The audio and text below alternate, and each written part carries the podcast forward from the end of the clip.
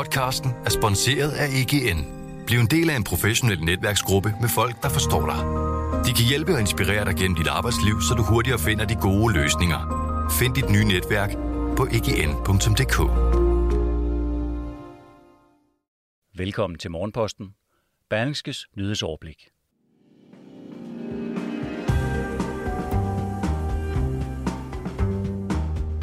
Godmorgen på en fredag, det er den 22. oktober. Jeg hedder Mette Melgaard, og lad os få et par overskrifter først. Klimabevægelsen sagsøger staten for at stoppe byggeriet af Lynetteholm. Drømmen om et fælles arbejdsmarked på tværs af Øresund fungerer stadig ikke. Og så bruger vrede og frustrerede sygeplejersker syge på ventelisterne, der kun vokser og vokser i en ny lønkamp. Patienterne bliver holdt som gisler, lyder kritikken fra direktøren i Gigtforeningen. En af Danmarks historiens største byggeprojekter, den kunstige halvø Lynetteholm ud for Københavns Havn, kan meget vel blive forsinket. Klimabevægelsen stævner nemlig i dag staten for den lov, som skal bane vej for Lynetteholm.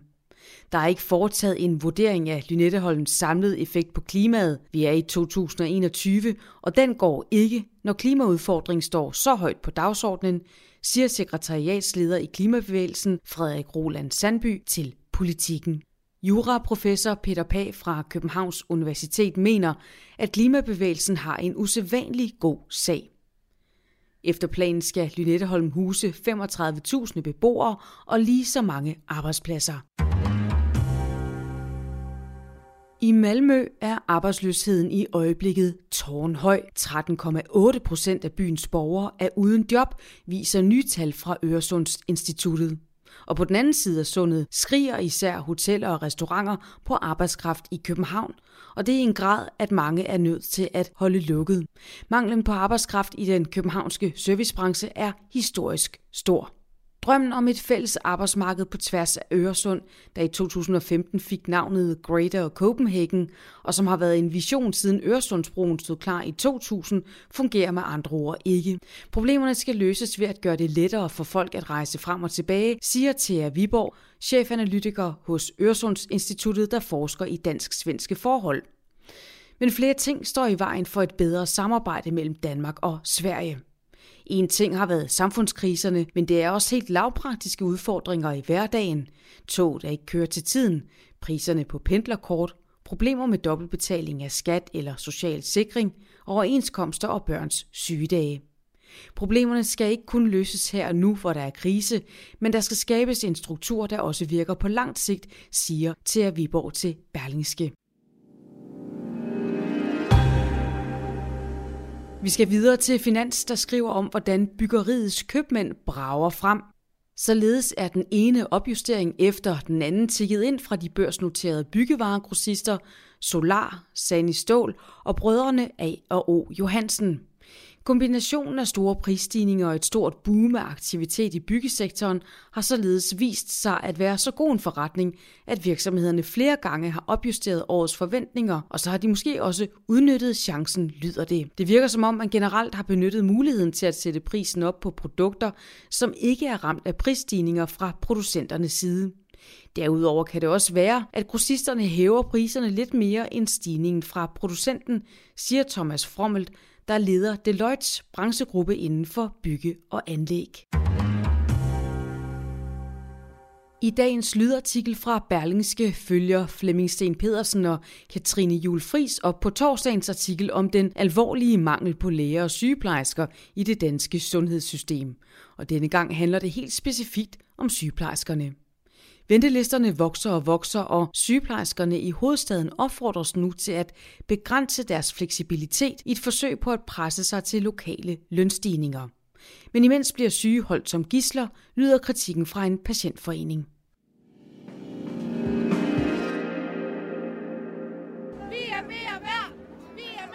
Vrede og frustrationer efter den forgæves strække får nu sygeplejersker i store tal til at afvise at arbejde over og tage ekstra vagter på de hårdt pressede hospitaler, der kæmper med lange ventelister og sengelukninger efter coronakrisen og den langstrakte arbejdskonflikt.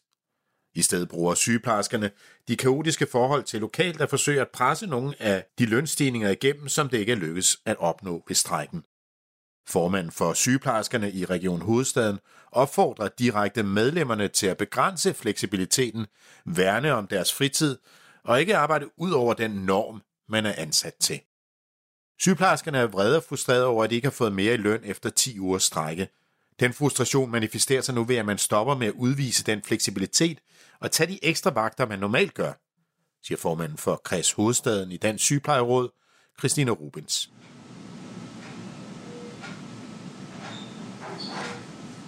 Meldingen kommer i en situation, hvor hospitaler over hele landet er hårdt presset. De må i stor stil lukke senge ned, fordi der mangler medarbejdere, og der er tusindvis af ubesatte stillinger, som beskrevet i Berlingske onsdag.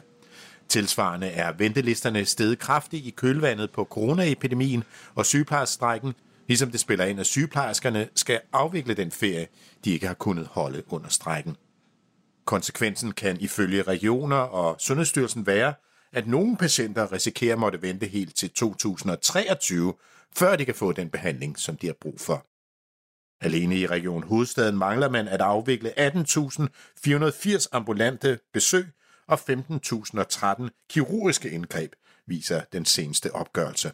Desuden er forventningen, at der på en del områder vil komme yderligere tilgang til ventelisterne frem mod årsskiftet som følge af bemandingsudfordringer. Konflikten og sygeplejerskernes hårde kurs udløser kritik blandt patientorganisationer. Som det er lige nu, bliver patienterne holdt som gisler i en konflikt, de ikke har noget ansvar for. Der er mange patienter, som allerede nu har fået udskudt eller aflyst deres operationer på grund af covid-19 og sygeplejerskestrækken. De rammes ekstra hårdt nu. De får flere smerter og bliver sygemeldt. Det går ud over dem selv og deres familie og kan koste dem jobbet, siger direktør i Gigtforeningen Mette Brydelind. Hun mener, at der bør findes en politisk løsning, og at parterne må sætte sig sammen her og nu. Formålet med at arbejde efter reglerne er ifølge Christine Rubens at synliggøre, at sundhedsvæsenet kun hænger sammen, fordi sygeplejerskerne udviser ekstraordinær fleksibilitet, hvilket skal bruges til at forhandle en lokal aftale med regionen om bedre løn og arbejdsvilkår.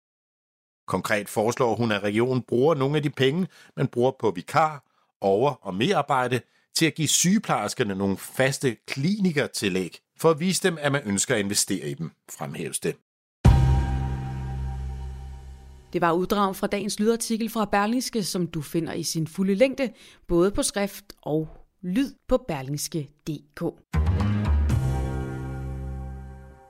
Og en nyhed fra egne rækker. Berlingske Medier køber mere op i selskabet bag Radio Loud, Kulturradio Danmark AS. Det betyder, at Berlingske Medier nu ejer hele 91 procent af aktierne, som dermed giver fuld kontrol over radioen, skriver Weekendavisen. I samme omgang bliver navnet ændret fra Radio Loud til 24 Det sker fra 3. januar, hvis Radio- og TV-nævnet ellers godkender købet. Berlingske Medier var ligeledes hovedaktionær i Radio 24 gennem 8 år, men trak sig da DAB-tilladelsen til den nye kanal kom i udbud.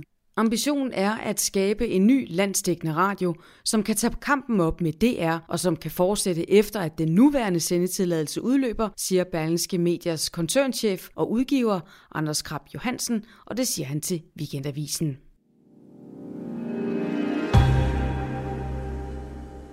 Selvom Top Danmark torsdag opjusterede sine forventninger til årets resultat i forbindelse med kvartalsregnskabet, så varslede de også en prisstigning på forsikringer, det skriver Finans. Top Danmark forventer således at tjene mellem 1,75 og 1,8 milliarder kroner i år, og de første 1,5 milliarder kroner er allerede i hus. Samtidig forventer ledelsen en inflation i skadeomkostninger på mellem 2 og 4 procent afhængig af forretningsområdet. Fire danske klubhold var i aftes på europæiske fodboldopgaver. FC København fik en dårlig start i Conference League i hjemmekampen mod græske Park, da målmand Kamil Grabara indkasserede et tidligt rødt kort. FC København tabte opgøret i parken med 1-2, og de har nu vundet to og tabt en enkelt kamp i gruppe F. I Herning tog FC Midtjylland i Europa League imod Røde Stjerne fra Serbien. Opgøret endte uomgjort 1-1, og efter de første tre kampe ligger midtjyderne træer i deres gruppe F. Senere på aftenen tabte Brøndby 0-2 til Glasgow Rangers på udebane i Europa League.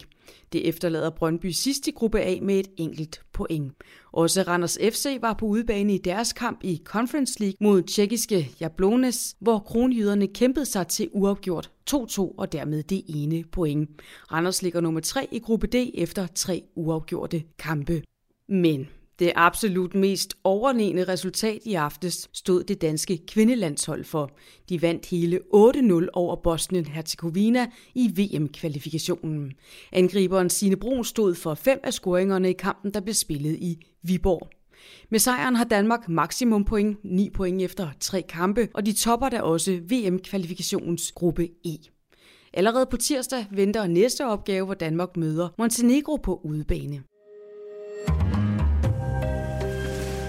Der er flere begivenheder i kalenderen i dag.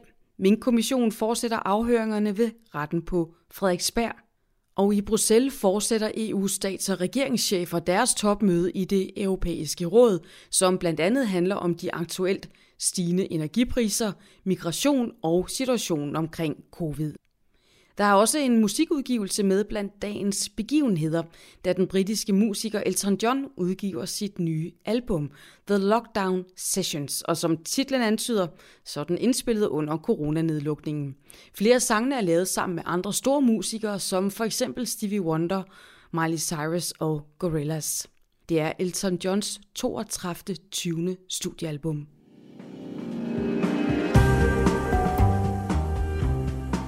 Morgenposten runder af for nu, men vi er på banen igen både lørdag og søndag. Tak fordi du lyttede med. Jeg vil ønske dig en rigtig god weekend.